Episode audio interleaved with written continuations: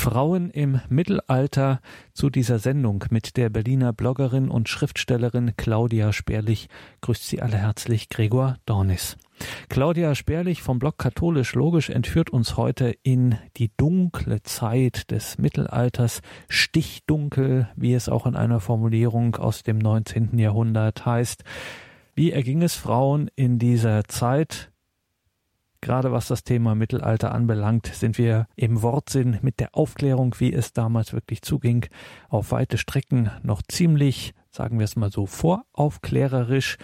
Deswegen sind wir froh, dass sich eine profunde Kennerin, nämlich die Schriftstellerin, Lateinübersetzerin und Bloggerin Claudia Sperlich vom Blog Katholisch Logisch, hier immer mal wieder die Zeit nimmt und einiges klarstellt in Sachen Mittelalter. Heute also wie ging es denn den Frauen im Mittelalter? Einblicke, Lebensbilder und vieles mehr. Nun von Claudia Sperlich. Lassen Sie sich mitnehmen in eine, so viel kann ich jetzt schon sagen, hochspannende Zeit. Frauen im Mittelalter. Hören Sie die Schriftstellerin und Bloggerin Claudia Sperlich vom Blog Katholisch Logisch. Die gesellschaftliche Stellung der Frau im Mittelalter war generell unterhalb der des Mannes angesiedelt. Dieses Faktum galt für Frauen aller Stände, auch wenn die weiblichen Angehörigen des Adels oder des Klerus Privilegien genossen und ihnen insgesamt ein höherer Status als den Frauen der unteren Stände zugebilligt wurde so heißt es auf einer Internetseite. Es ist die am wenigsten falsche Aussage zum Thema, die ich beim Googlen finden konnte. Weibliche Angehörige des Klerus allein schon. Ich denke mir das nicht aus.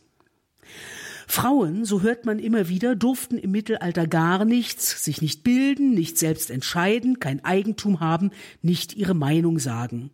Und alles wegen Thomas von Aquin, der in seiner Summa Theologica sich als ganz krasser Frauenfeind gezeigt hat. Die drei Teile der Summa umfassen insgesamt 492 Erörterungen, von denen eine einzige sich auf teilweise etwas sonderbare Weise damit beschäftigt, warum es Frauen gibt und wie sie sind. Aus dieser Passage wird gern der furchtbare Satz zitiert, die Frau ist ein missratener Mann. Böser, böser Aquinat. Nur ist das gar nicht seine Meinung. Denn er schreibt in der Art aller wissenschaftlichen Erörterungen seiner Zeit, indem er erst existierende Behauptungen zusammenstellt und dann darauf eingeht, um sie entweder zu bestätigen oder zu widerlegen. Offensichtlich konnte die Frau nicht in der ersten Schöpfung der Dinge geschaffen werden. Denn der Philosoph sagt im Buch über die Entstehung der Tiere, dass die Frau ein missratenes Männchen ist. Aber nichts Missratenes und Fehlerhaftes konnte im Anfang der Schöpfung sein, also konnte in jener ersten Schöpfung die Frau nicht geschaffen werden. Der Philosoph ist bei Thomas und in seiner Zeit immer Aristoteles. Der schreibt in seinem Werk über die Entstehung der Tiere, zu denen er biologisch richtig auch den Menschen zählt, tatsächlich, dass Frauen bzw. weibliche Tiere missglückte Männchen sind. Thomas führt diese These vor, um sie zu widerlegen. Er antwortet, dass es, wie man aus der Heiligen Schrift ersehen kann, notwendig war, die Frau zu erschaffen. Man könne, fährt er fort, beim ersten Blick schon darauf kommen, dass die Frau ein minderes Männchen sei, weil sie schwächer ist und, ja, laut Thomas auch schwächer in geistiger und moralischer Hinsicht, hier irrt der Aquinat. Aber weiter führt er aus, Bezogen auf die Gesamtheit der Natur ist die Frau nicht etwas Misslungenes, sondern ist im Plan der Natur zum Werk der Zeugung geschaffen. Der Plan der gesamten Natur aber hängt von Gott ab, der der Schöpfer der gesamten Natur ist. Und also bildete er, als er die Natur erschuf, nicht nur den Mann, sondern auch die Frau. Es ist wahr, dass Thomas Frauen geistig unterschätzt, dass er ihren Nutzen im Wesentlichen im Gebären sieht. Allerdings sieht er sie nicht in aristotelischer Absolutheit als misslungen, da die Frau, wie er aus der Bibel weiß, von Gott geschaffen ist, mithin gar nicht misslungen sein kann. Man kann allenfalls von fehlenden Kräften im Vergleich mit dem Mann sprechen, aber nicht von einer Fehlkonstruktion, wie Aristoteles es tat. Thomas hat in seinem ungeheuren Werk an einer Stelle etwas Abfälliges über Frauen gesagt und die schlimmsten Annahmen über Frauen hat er widerlegt. Ich kann damit leben, dass der große Aquinat Frauen keinen klaren Verstand zutraute, dass heute mein Verstand von einer säkularen Meute in Zweifel gezogen wird, weil ich in die Kirche gehe, ist weit bitterer. Aristoteles ist übrigens der Philosoph, der in den 60er bis 80er Jahren des 20. Jahrhunderts als Vorläufer des Feminismus gesehen wurde, weil in seiner Politeia Frauen und Männer, also in seiner Diktion misslungene Männer und Männer, gleichberechtigt sind, es sei denn, die Frauen seien Sklavinnen, dann haben sie keine Rechte, oder sie seien arm, dann haben sie ihrem Gatten zu dienen, weil die sich keine Sklaven leisten können. Vorläufer des Feminismus in der Tat. Wie weit hat denn überhaupt die Kirche im Mittelalter Frauen unterdrückt? Es gab noch nicht das, was wir unter Menschenrechten verstehen, weder für Männer noch für Frauen. Es gab das weltliche und das göttliche Recht, es gab Privilegien und Pflichten. Aber ein Privileg aus Privus Einzeln und Lex Gesetz ist ursprünglich ein Sondergesetz, das auch in einer besonderen Verpflichtung bestehen konnte. Es gab juristische Tatbestände und Regelungen, es gab sogar Fälle, in denen Bauern erfolgreich gegen ihre Herren klagten, wenn diese ihren Verpflichtungen zu Schutz und Fürsorge nicht nachkamen oder übertriebene Pachtzinsen forderten, war das möglich. Es gab Eigentums- und Eherecht und das waren im noch zum großen Teil heidnisch geprägten Frühmittelalter tatsächlich ausschließliche Männerrechte. Frühmittelalterliche Rechtsprechung war häufig eine ohne Richter und ohne Geistlichkeit von den Dorfbewohnern verhandelte und oftmals sehr grobschlächtige Sache. Im Hochmittelalter trat der Gedanke des unbedingten Schutzes des Eigentums, selbst vor nahen Verwandten, gegenüber dem der unbedingten Schutzpflicht in der Kernfamilie zurück.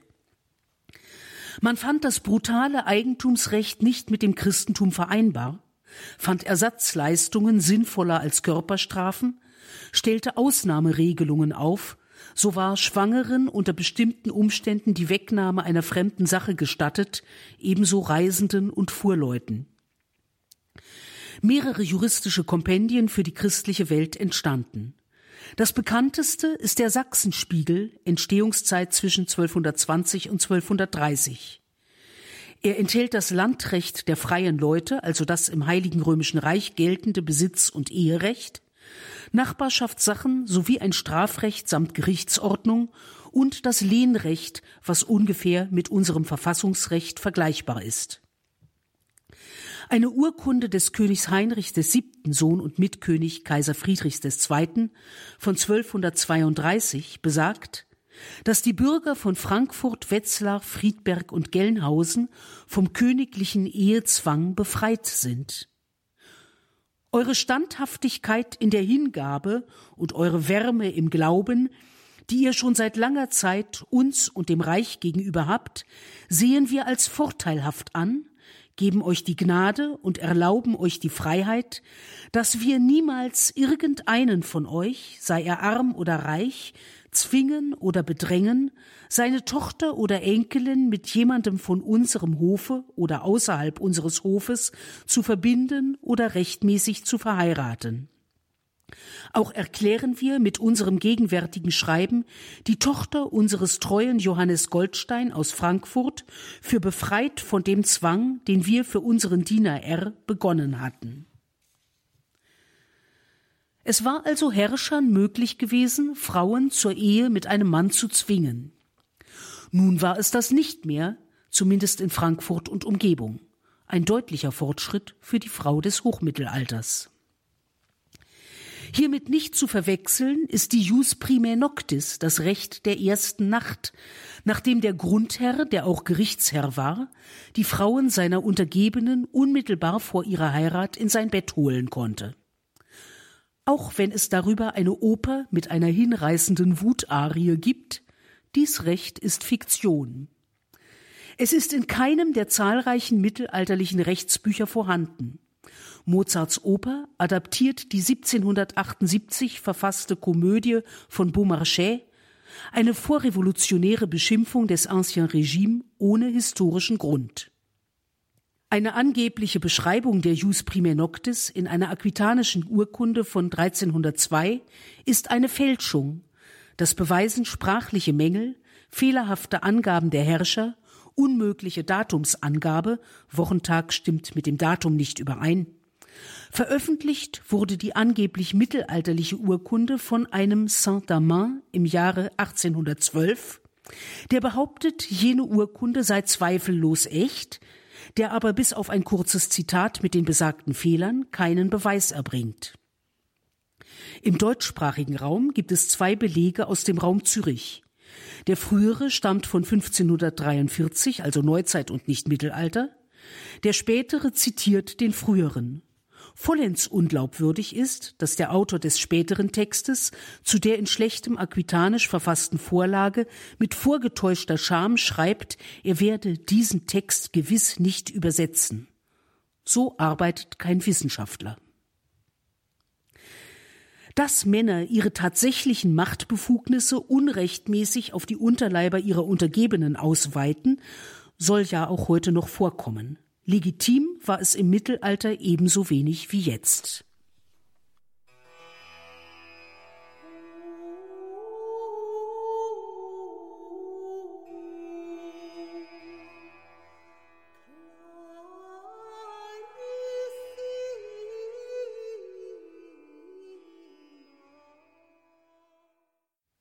Der Germanist und Jurist Herbert Meyer 1875 bis 1941 setzte die in Foren für Neuheidentum und Mittelalter immer noch tradierte Behauptung in die Welt, es habe bei den Germanen und bis ins Frühmittelalter Friedelehen gegeben.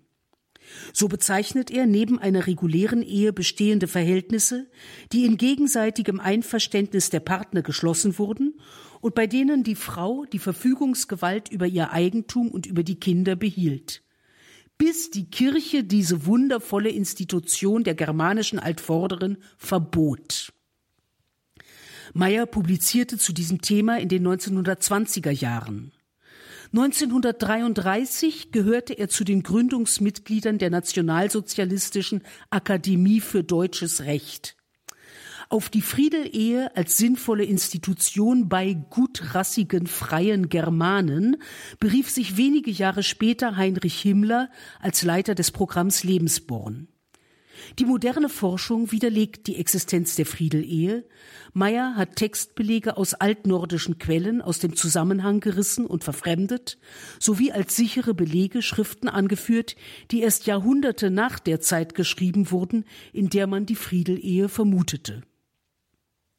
Jus prime noctis und Friedelehe sind gleichermaßen unhistorisch, sie sind pseudowissenschaftlich untermauerte feuchte Männerträume und es sagt nichts über das Mittelalter, aber viel über die moderne Wissenschaftsgläubigkeit, dass dies Falschgeld immer noch für bare Münze genommen wird.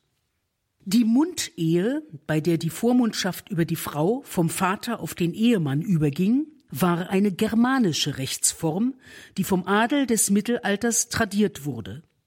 Dabei erhielt der Ehemann die vollkommene Verfügungsgewalt über seine Frau und ihr Hab und Gut sowie über künftige Kinder. Die Eheform, bei der die Frau vom Eigentum des Vaters zum Eigentum des Mannes wurde, ist vorchristlich. Die Kebsehe war gar keine Ehe, sondern eine verbreitete Form des Konkubinates, zu dem ein freier Mann eine leibeigene Frau aus seinem Besitz zwingen konnte, Mehrere Kebsehen konnten nebeneinander bestehen. Die Kinder aus einer solchen Beziehung, die Kegel, waren rechtlos. Die Kirche ging besonders im zehnten Jahrhundert streng gegen diese Form der Bettsklaverei vor.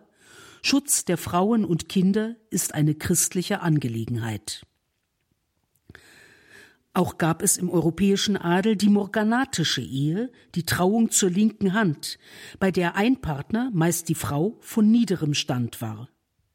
Morganatische Ehen wurden geschlossen, um nach dem Tod der Ehefrau das Verhältnis zur Konkubine zu legitimieren oder um die Thronfolge sicherzustellen oder um dynastische Verwicklungen zu vermeiden, wie Wikipedia sich ausdrückt.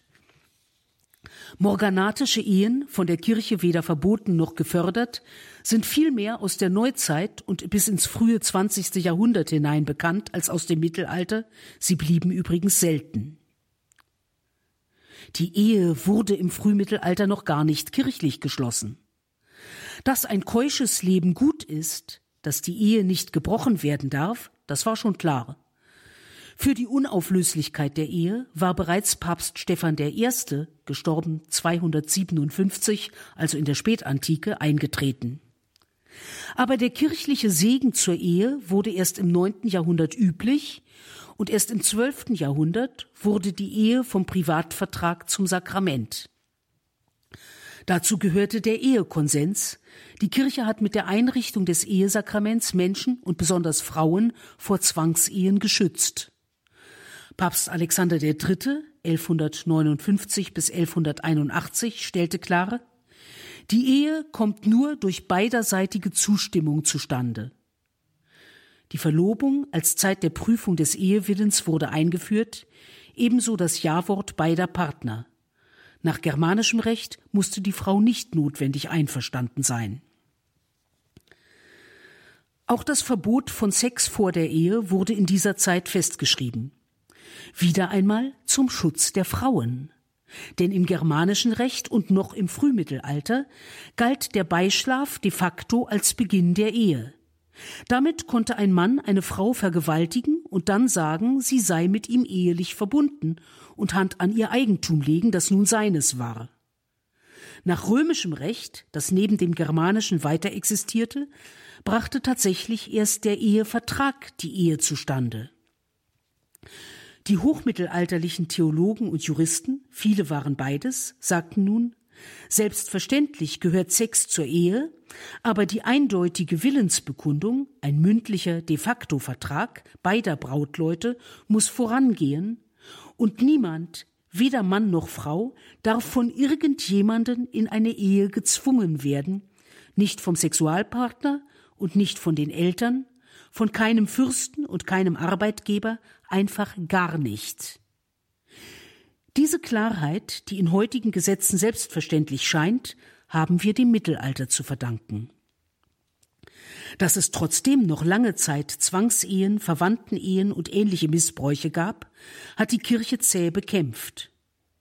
1225 im vierten Laterankonzil wurden das Aufgebot durch den Priester und die Anwesenheit eines Priesters bei der Eheschließung verbindlich. Über das Warum gibt es zahlreiche kirchenfeindliche Spekulationen, Machtzuwachs, Kontrolle etc. Tatsächlich war die unauflösliche Einehe aber schon längst der Normalfall.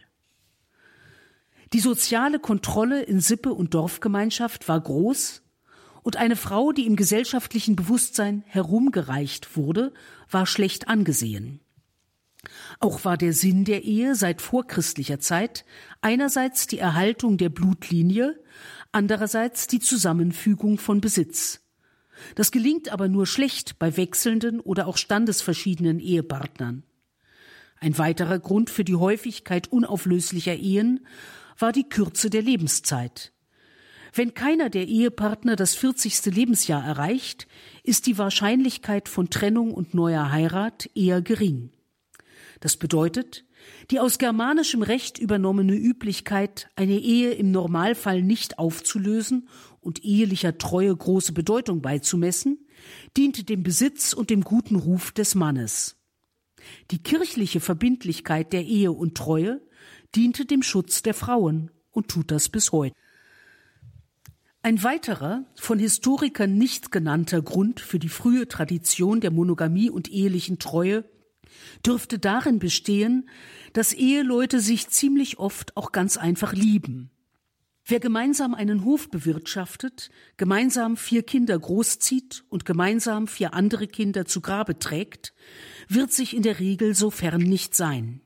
Lehrmeinung ist heute zwar, dass Ehen im Mittelalter grundsätzlich nicht aus Liebe geschlossen wurden, weil die romantische Liebe eben eine Erfindung der Romantik des 19. Jahrhunderts sei, Aber das widerspricht nicht nur der allgemeinen Erfahrung des Menschseins, sondern auch einem Teil der neuzeitlichen, noch lange nicht romantischen Literatur und vor allem dem ausführlichen spätmittelalterlichen Briefwechsel zwischen Albrecht Achilles von Brandenburg und seiner Frau Anna von Sachsen, in dem zunehmend deutlich wird, wie sehr die durch den Krieg 1474 bis 75 getrennten Eheleute einander lieben und begehren. Sie schreiben sehr persönlich über ihr tägliches Leben, Gesundheit und Krankheit, senden einander fürsorglich Geschenke, teils nützlicher, teils schöner Natur und bitten füreinander um Gottes Segen. Albrecht schreibt Wir wollen dir den Pfeffer sparen bis heim, so uns Gott glückselig heimhilft, wollen wir dich mit dem jungen Albrecht pfeffern.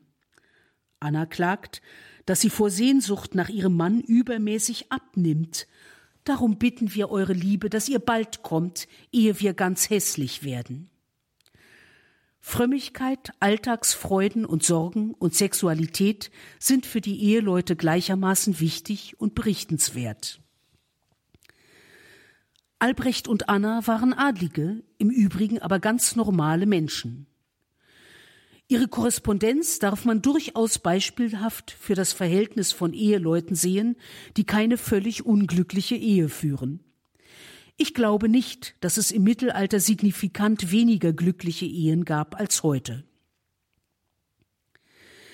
Es war für eine Frau nicht ungewöhnlich, acht Kinder zu gebären, leider auch vier davon zu begraben. Viele Menschen starben, ehe sie das sechste Lebensjahr erreicht hatten. Unfälle, Seuchen und Kriege forderten zahlreiche Opfer, häufig aufgrund von Krankheiten oder Verletzungen, die heute gut behandelbar sind. Mütter starben nicht selten im Kindbett. Patchwork-Familien waren normal. Verwitwete Väter und Mütter heirateten neu, Waisen wurden von Verwandten aufgenommen. Gesetze zum Schutz von Schwangeren gab es in verschiedenen mittelalterlichen Stadtrechten. Im bäuerlichen Leben war die Mutter wohl in der Regel kurz vor und eine Woche nach der Geburt wieder bei der Arbeit, und sicher hat auch dieser Umgang mit schwangeren und jungen Müttern zu Fehlgeburten und Säuglingssterblichkeit geführt. Die Entwicklung der Städte im 10. bis 13. Jahrhundert war auch emanzipatorisch. Bürgerfrauen hatten Bildungschancen und konnten im Handel recht selbstständig werden. Ja, aber Bildung und Besitz war doch reine Männersache. Wiederum gilt, das im frühen Mittelalter noch virulente germanische Recht gestand der Frau keine Besitzrechte zu. Mit der Bildung hatten's die Germanen eh noch nicht so.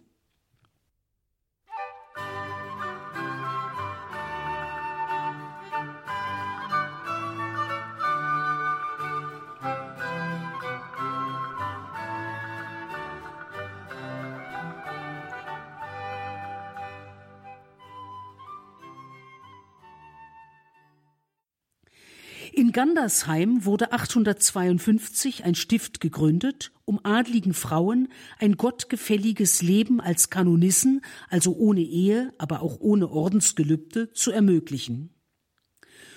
Roswitha von Gandersheim, geboren um 935, gestorben nach 973, lebte hier als geweihte Jungfrau.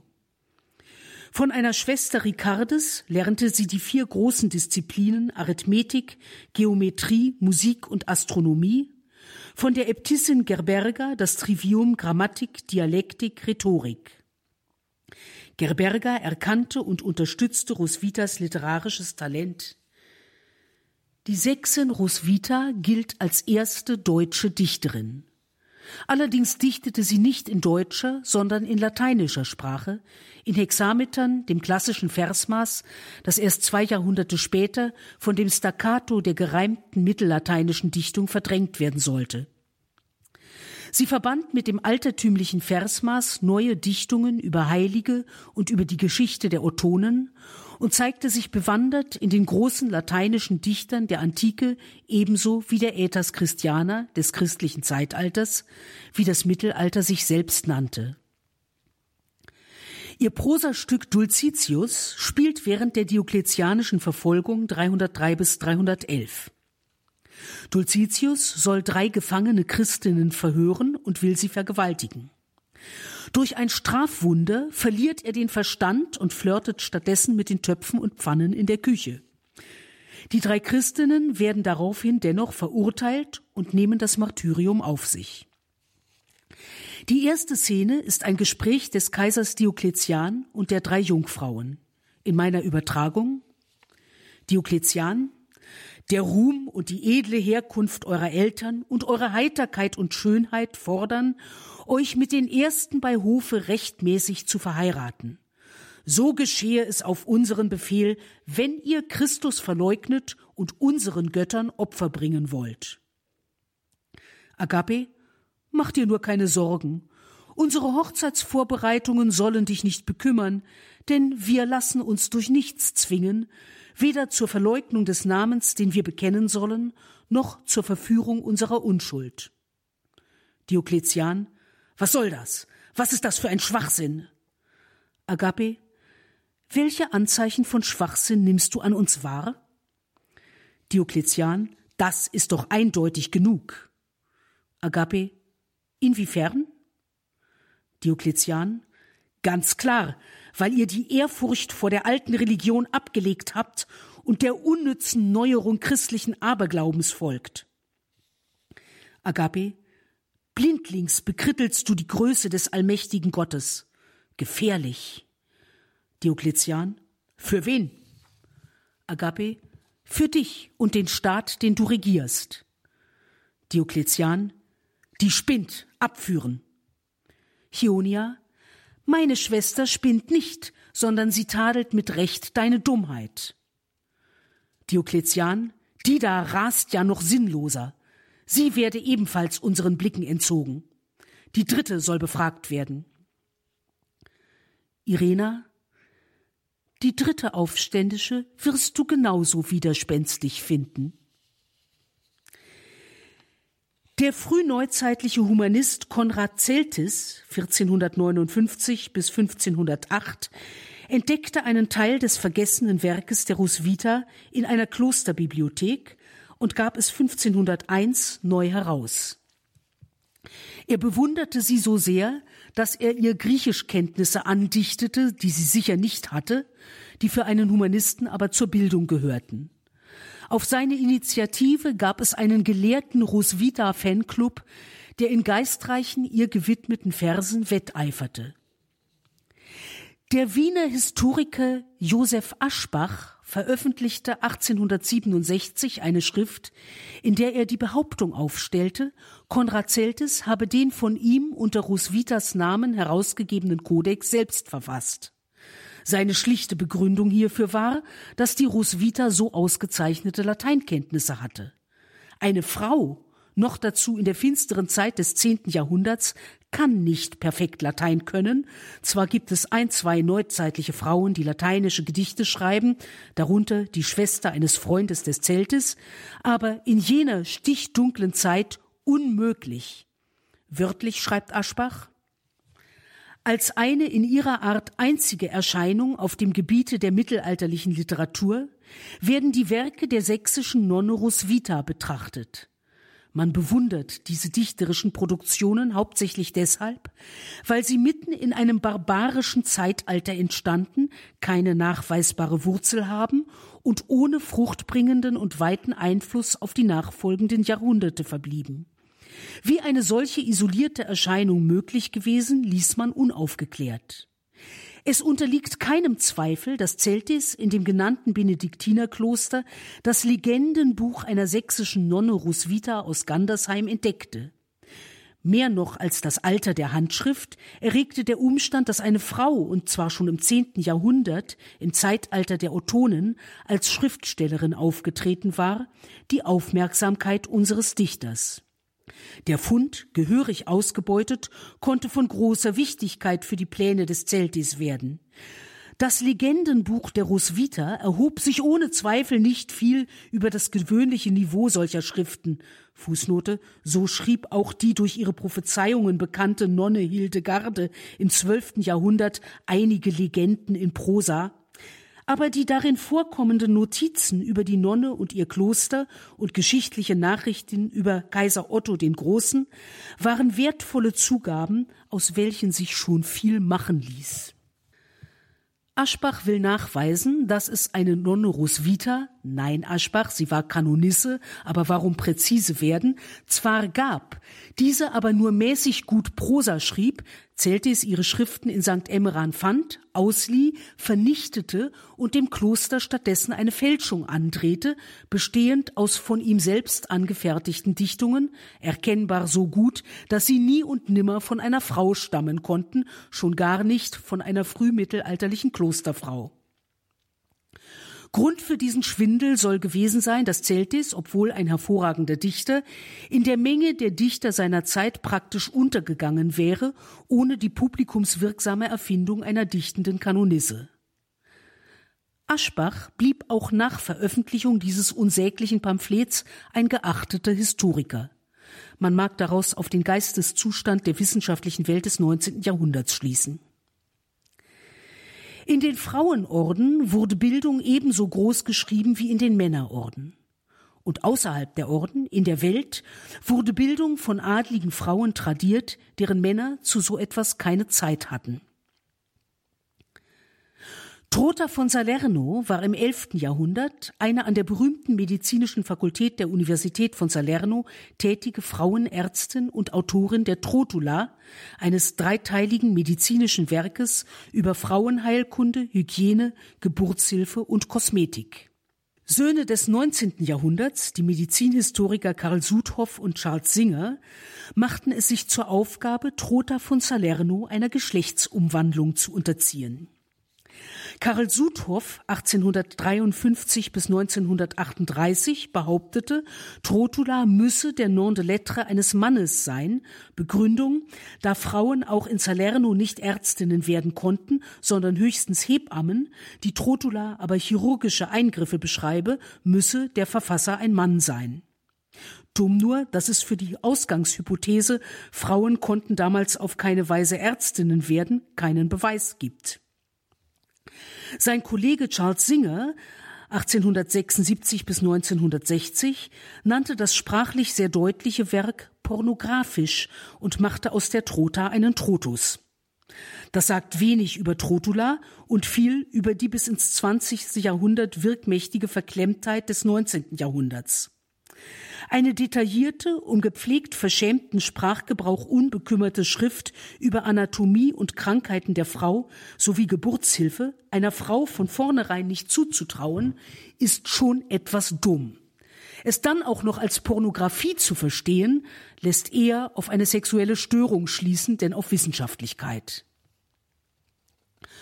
Trotha kannte den Zusammenhang zwischen unregelmäßiger oder ausbleibender Menstruation und Unfruchtbarkeit wusste andererseits, dass Kinderlosigkeit auch am Mann liegen kann und beschrieb die natürliche Familienplanung.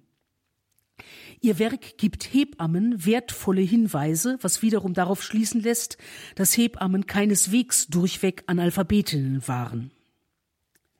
Hebamme war zu Trotas Zeit noch kein regulärer Beruf, aber möglicherweise hat ihr Werk dazu beigetragen, dass es einer wurde. Selbstverständlich gab es Hebammen, die oft auch wehenfördernde oder zurückhaltende Mittel kannten und je nach Bedarf verabreichten, die im günstigen Fall auch wussten, wie man ein Kind in Steißlage bewegt, aber es gab unter ihnen, gerade weil es kein anerkannter Beruf war, auch Pfuscherinnen, die mehr schadeten als halfen.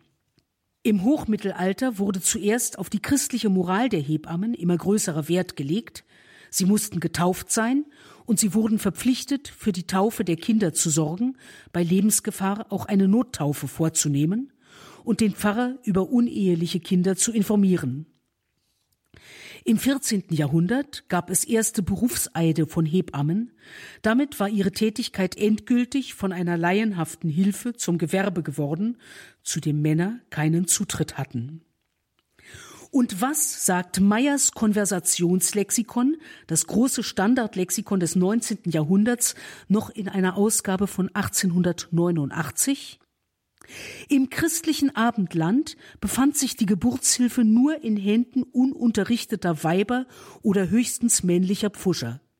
Man begnügte sich oft damit, in schwierigen Fällen Geistliche zu Gebärenden zu rufen, welche durch abergläubische Mittel Hilfe zu leisten versuchten.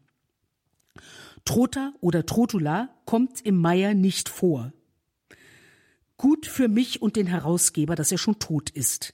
Ich wäre sonst versucht, ihm den betreffenden Band, circa 1,5 Kilogramm, auf sein humanistisch gebildetes Haupt fallen zu lassen. Das Leben im Mittelalter war unvorstellbar hart für Männer wie für Frauen. Bäuerliche Arbeit ist auch mit modernen Hilfsmitteln körperlich anstrengend und langwierig. Damals war sie eine ständige Schufterei. In bäuerlichen Familien, und das waren fast alle, waren die Frauen selbstverständlich für Kinder und Haushalt zuständig, wozu auch Textilarbeiten und Bierbrauen gehörten, sowie für zahlreiche Arbeiten, die auf dem Hof getan werden mussten. Auch das Spinnen von Flachs und Wolle, eine gesellige Arbeit, für die die größeren Bauernstuben von Oktober bis zur Fastenzeit reihum zur Verfügung standen, war Frauensache. Ein Feld mit einem primitiven Pflug und einem Pferd oder Ochsen oder bei ärmeren Leuten ohne tierische Hilfe pflügen oder mit der Axt einen Baum fällen, sind körperlich fordernde Arbeiten etwas für Männer. Bei der Ernte waren Männer und Frauen tätig, Vermutlich war aber das Mähen mit der Sense eher Männerarbeit. Anders war es bei hochstehenden Frauen. Königinnen und Fürstinnen werden zwar in der mittelalterlichen Kunst, im Gegensatz zu ihren Gatten und männlichen Verwandten, in der Regel ohne Attribute dargestellt. Sie mussten schön sein, das war scheinbar alles.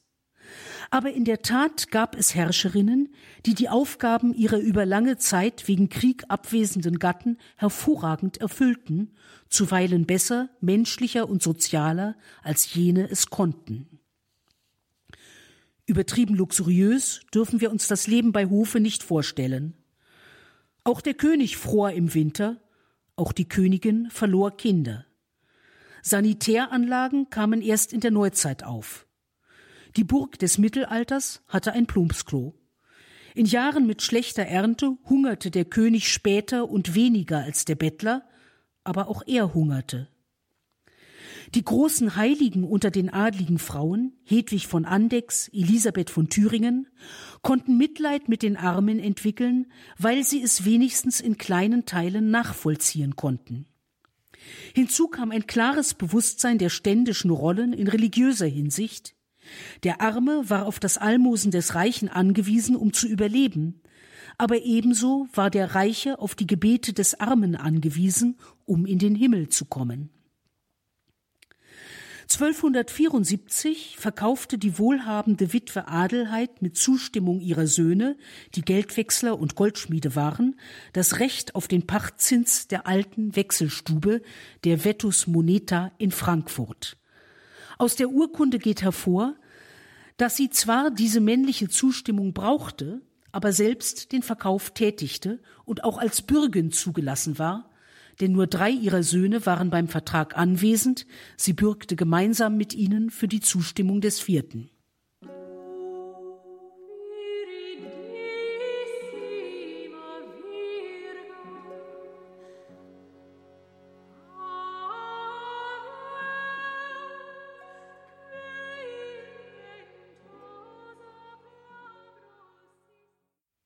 Die Klöster waren Bildungsorte, und zwar nicht nur für Mönche und Nonnen. Viele Kinder, auch Mädchen, wurden in Klöstern erzogen und keineswegs alle wurden Ordensleute. Dann gab es zahlreiche unfreie Eigenleute von Klöstern, Großbauern oder Fürstenhäusern. Aus einer um 820 im Benediktinerkloster Saint-Germain-des-Prés entstandenen Auflistung der Eigenleute geht hervor, dass die Frauen teilweise sozial höher gestellt waren als die Männer. Ein Knecht konnte eine Litin, also ein seinem Herrn ganz gehörender Unfreier, eine nur zu Abgaben verpflichteter Halbfreier heiraten. Frauen konnten in Städten durch ihre Arbeit durchaus Geld verdienen. Allerdings hatten die Arbeitsmöglichkeiten für Frauen auch Schattenseiten. In Webereien und anderen schon frühkapitalistischen Manufakturen wurden Frauen womöglich noch stärker ausgenutzt als Männer. Auch Prostitution wurde ein wachsendes Problem. Die im Hochmittelalter entstehenden Zünfte aber schützten die Frauen der Handwerker. Starb ein Zunftmitglied, so durfte seine Witwe das Handwerk weiterführen. Allerdings bestand mancherorts die Zunft darauf, dass sie innerhalb einer bestimmten Frist einen Meister heiratete oder einen Gesellen einstellte. Im letzteren Fall blieb sie aber die Chefin. Im 14. Jahrhundert gab es in der Messestadt Frankfurt Geldwechslerinnen, also Bankerinnen. Auch als Gastwirtin konnten Frauen selbstständig arbeiten. Der Gewürz- und Metallhandel im mittelalterlichen Köln lag wesentlich in Frauenhand. Das bayerische Stadtrecht von 1347 gibt Marktfrauen ausdrücklich die gleichen Rechte wie ihren Männern.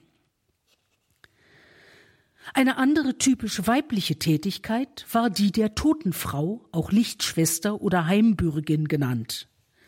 Sie wusch Verstorbene und bekleidete sie mit dem Totenhemd, informierte den Priester, machte den Todesfall durch Ausrufen bekannt, sorgte dafür, dass alles für ein würdiges Begräbnis vorhanden war.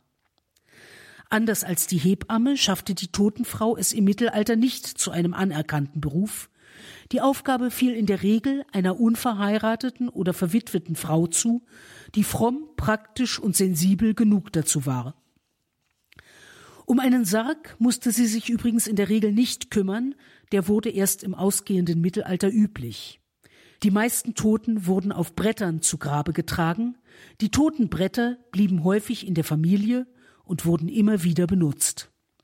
Wo aber keine Totenbretter waren, musste die Totenfrau auch dafür sorgen.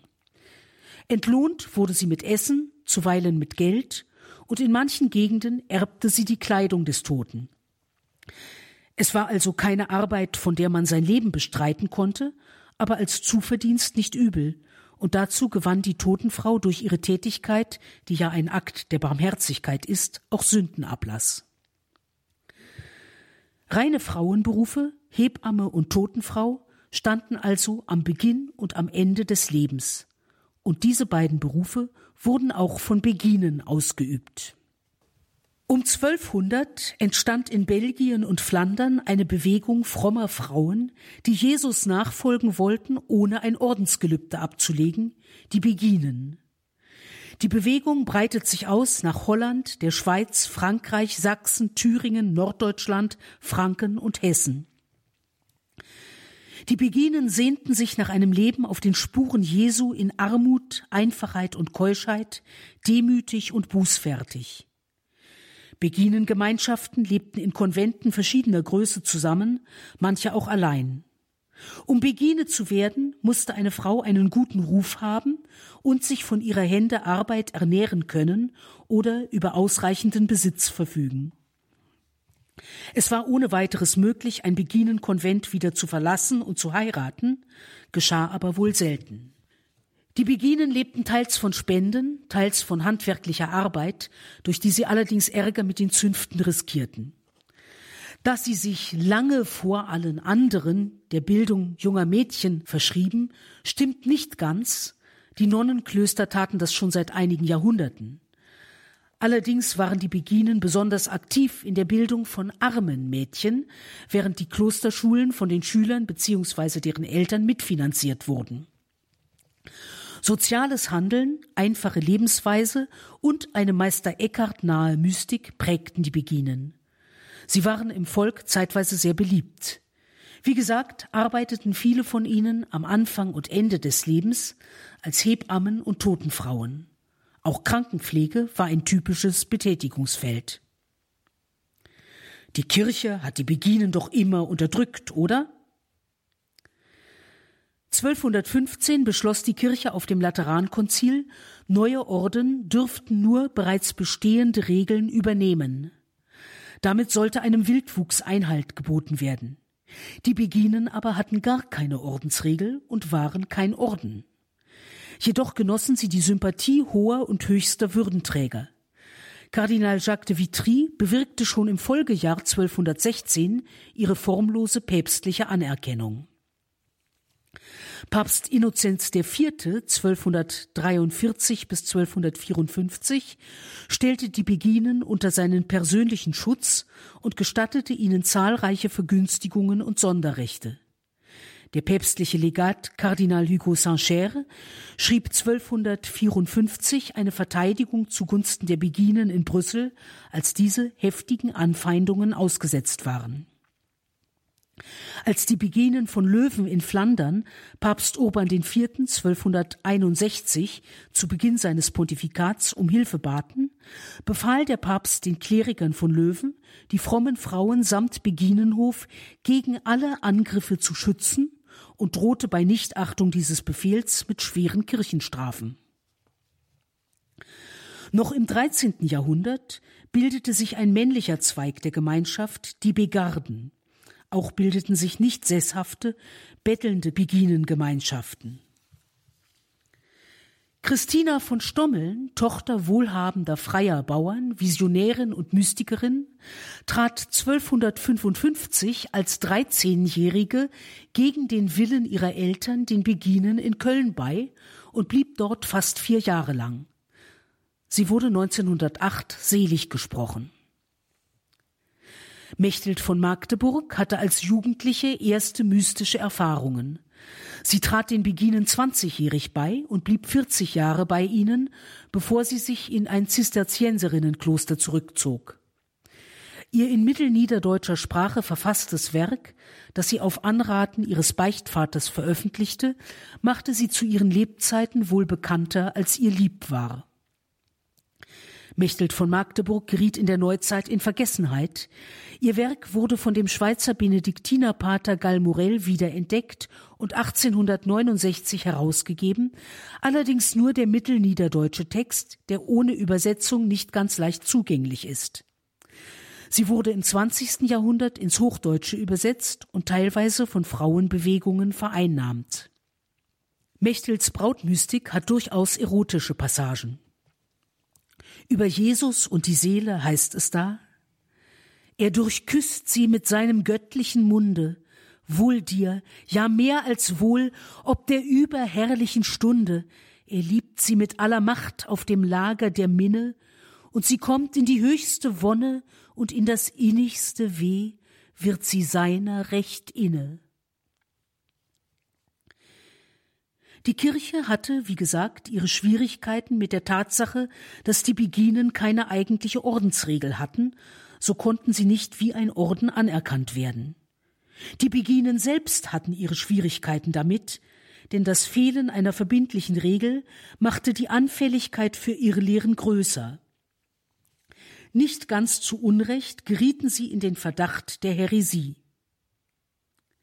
Eine Begine, Marguerite Pourret, wurde als Ketzerin verurteilt und 1310 in Paris verbrannt. Dies furchtbare Ereignis gilt heute als Beweis expliziter Frauenfeindlichkeit des Mittelalters. Es ging in dem Prozess aber nicht um ihr Geschlecht, sondern um den Vorwurf, falsche Lehren zu verbreiten. Tatsächlich hatte sie behauptet, die Seele brauche, um zu Gott zu gelangen, keine Hilfe der Kirche. Sie propagierte eine Art der Selbsterlösung und verbreitete Schriften darüber. Mehrmals ermahnt, weigerte sie sich, irgendetwas dazu zu sagen und erschien zu keiner Vorladung. Deshalb, nicht weil sie eine Frau war, wurde sie verurteilt. 1311 wurden die Beginen auf dem Konzil von Vienne verboten. Papst Clemens V. nahm nur die Beginen von Flandern davon aus. Beginen gab es auch noch im Spätmittelalter und in der Neuzeit, allerdings waren da schon viele zu Orden, sehr oft zu den Franziskaner-Minoritinnen übergewechselt. Heute gibt es sogenannte Beginenhäuser, deren Bewohnerinnen aber mit den frommen Frauen von damals nichts mehr zu tun haben. Apropos Bildung für Frauen. Das Damenkonversationslexikon von 1834 schreibt, Beginen, eigentlich die Nonnen eines Klosters, welches Begga, daher der Name, die Tochter Pippins, für adelige Fräulein stiftete. Im Mittelalter bezeichnete man mit diesem Namen eine Art Pietisten. Beggar hat zwar in der Tat ein Kloster gestiftet, die Beginen haben damit aber rein gar nichts zu tun. Was die Bezeichnung Begine eigentlich bedeutet, ist bis heute nicht geklärt. Im 19. Jahrhundert wusste man, dass es mehrere Erklärungsversuche gab. Hier nahm man ausschließlich den ganz und gar legendären. Der Rest des kurzen Artikels ist nicht ganz falsch. Damen im 19. Jahrhundert bekamen schon auch ein paar richtige Informationen. Es war nicht alles schlecht, auch nicht aller Spott. Gottfried Keller schreibt in seiner im Wortsinn zauberhaften Novelle Spiegel das Kätzchen die bescheidenen Fenstervorhänge waren immer schneeweiß und wie soeben geplättet, und ebenso weiß war der Habit und das Kopf- und Halstuch einer alten Begine, welche in dem Hause wohnte, also dass ihr nonnenartiger Kopfputz, der ihre Brust bekleidete, immer wie aus Schreibpapier gefaltet aussah, so dass man gleich darauf hätte schreiben mögen, das hätte man wenigstens auf der Brust bequem tun können, da sie so eben und so hart war wie ein Brett. So scharf die weißen Kanten und Ecken ihrer Kleidung, so scharf war auch die lange Nase und das Kinn der Begine, ihre Zunge und der böse Blick ihrer Augen. Doch sprach sie nur wenig mit der Zunge und blickte wenig mit den Augen, da sie die Verschwendung nicht liebte. Wenn sie beichtete, so schoss der Pfarrer jedes Mal so schweißtriefend aus dem Beichtstuhl heraus, als ob er aus einem Backofen käme. So lebte die fromme Begine, die keinen Spaß verstand, in tiefem Frieden und blieb ungeschoren. Aus ihrem Schornstein aber fuhr in der dunklen Nacht nicht selten eine Hexe auf ihrem Besen in die Höhe, jung und schön und splitternackt, wie Gott die Weiber geschaffen und der Teufel sie gern sieht. Wenn sie aus dem Schornstein fuhr, so schnupperte sie mit dem feinsten Näschen und mit lächelnden Kirschenlippen in der frischen Nachtluft und fuhr in dem weißen Scheine ihres Leibes dahin, indes ihr langes, rabenschwarzes Haar wie eine Nachtfahne hinter ihr herflatterte. Soweit der evangelisch reformierte Gottfried Keller über die Beginen.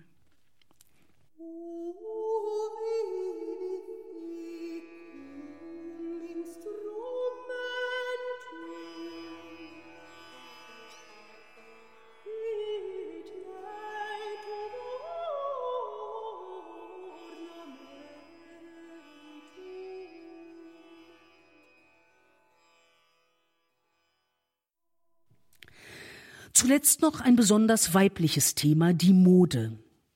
Frauen trugen im ganzen Mittelalter bequeme, den Körper teilweise zwar betonende, aber nie einengende Kleidung. Im Frühmittelalter trugen Frauen und Männer jeden Standes simpel geschnittene Tuniken. Unterschiede gab es in der Länge, Männertuniken waren kurz, Frauentuniken lang und natürlich in der Stoffqualität. Einfache Leute trugen ungefärbte, grob gewebte Wollstoffe, Vornehme trugen feines, wollenes Tuch, Leinen oder Seide, bunt gefärbt und an den Rändern teilweise sehr aufwendig bestickt.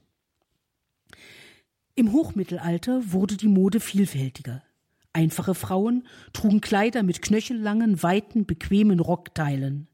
Vornehme Damen trugen lange Kleider, das Oberteil mehr und mehr auf Figur geschnitten, lange anliegende Ärmel, das Rockteil weiter, aus fließendem Stoff, hinten länger als vorne eine Art angeschnittene kleine Schleppe. Aber auch die stark anliegenden Kleider waren, sofern sie gut passten, niemals beengend. Schuhe waren schmal, vorne spitz zulaufend und ziemlich flach. Im Spätmittelalter trug man Schuhe mit rechteckiger Kappe.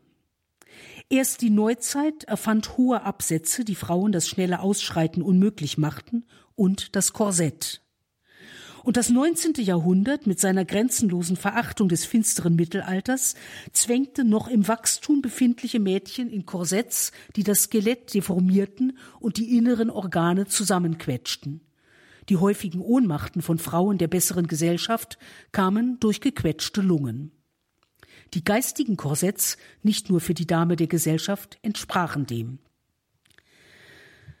Mittelalter Märkte und Spiele sind ein Dauerbrenner. In der Gothic-Szene, die das 19. Jahrhundert adaptiert, sind Korsetts wieder Mode. Sowohl moderne Mittelalterszene als auch Gothic-Szene teilen die Religionsferne und die Irrtümer des 19. Jahrhunderts. Da und nicht im Mittelalter heißt es im Grunde Luft anhalten, einschnüren, Denken einstellen. Frauen im Mittelalter, das Thema heute von Claudia Sperlich, der Schriftstellerin und Bloggerin vom Blog Katholisch Logisch. Katholisch Logisch, der Blog von Claudia Sperlich und sie ist Schriftstellerin, das heißt, es sind auch Bücher von ihr im Handel. Claudia Sperlich ist auch eine profunde Lateinkennerin. Sie hat lateinische Hymnen zum Beispiel neu übersetzt. Es gibt eine spannende Mittelalternovelle von ihr auf dem Markt, Archipoeta, der Erzdichter. Dann gibt es von ihr einen christlichen Sonettenband und auch sehr spannend der Erzählband Die Befreier 13 Geschichten von Verwandten, Nachbarn und anderen Dämonen. Alle Angaben dazu zu diesen Büchern von Claudia Sperlich bei uns in den Details zu dieser Sendung im Tagesprogramm auf horeb.org. Wir beten jetzt um 21.40 Uhr die Komplett, das Nachtgebet der Kirche und das ist immer die Zeit, an denen ich Ihnen auf die Nerven gehen darf. Danke, vergelt's Gott, dafür, dass wir das immer wieder dürfen, uns bei Ihnen bedanken dürfen, schlicht und ergreifend, dass Sie dieses Radio das den Glauben weitergeben will, das Glaubensinformationen geben will, das vor allem und zuallererst immer das Gebet in die Welt tragen möchte, an die Ränder sozusagen in jedes Haus bringen möchte, dass das alles möglich ist, verdanken wir ausschließlich Ihren Spenden. Es gibt keinerlei andere Einkünfte, die das Radio hat, keine Zuwendungen. Es sind nur Ihre Spenden, von denen dieses Radio lebt. Es gäbe es schlicht und ergreifend nicht, wenn Sie nicht so für dieses Radio spendeten. Und deswegen auch an diesem Abend Ihnen allen ein herzliches Vergelt's Gott, dass Sie das möglich machen und dass wir uns jetzt zum Beispiel um 21.40 Uhr zur Gebets-Primetime miteinander hier geistlich verbinden dürfen und gemeinsam beten. Einen gesegneten Abend und eine behütete Nacht wünscht Ihr Gregor Dornis.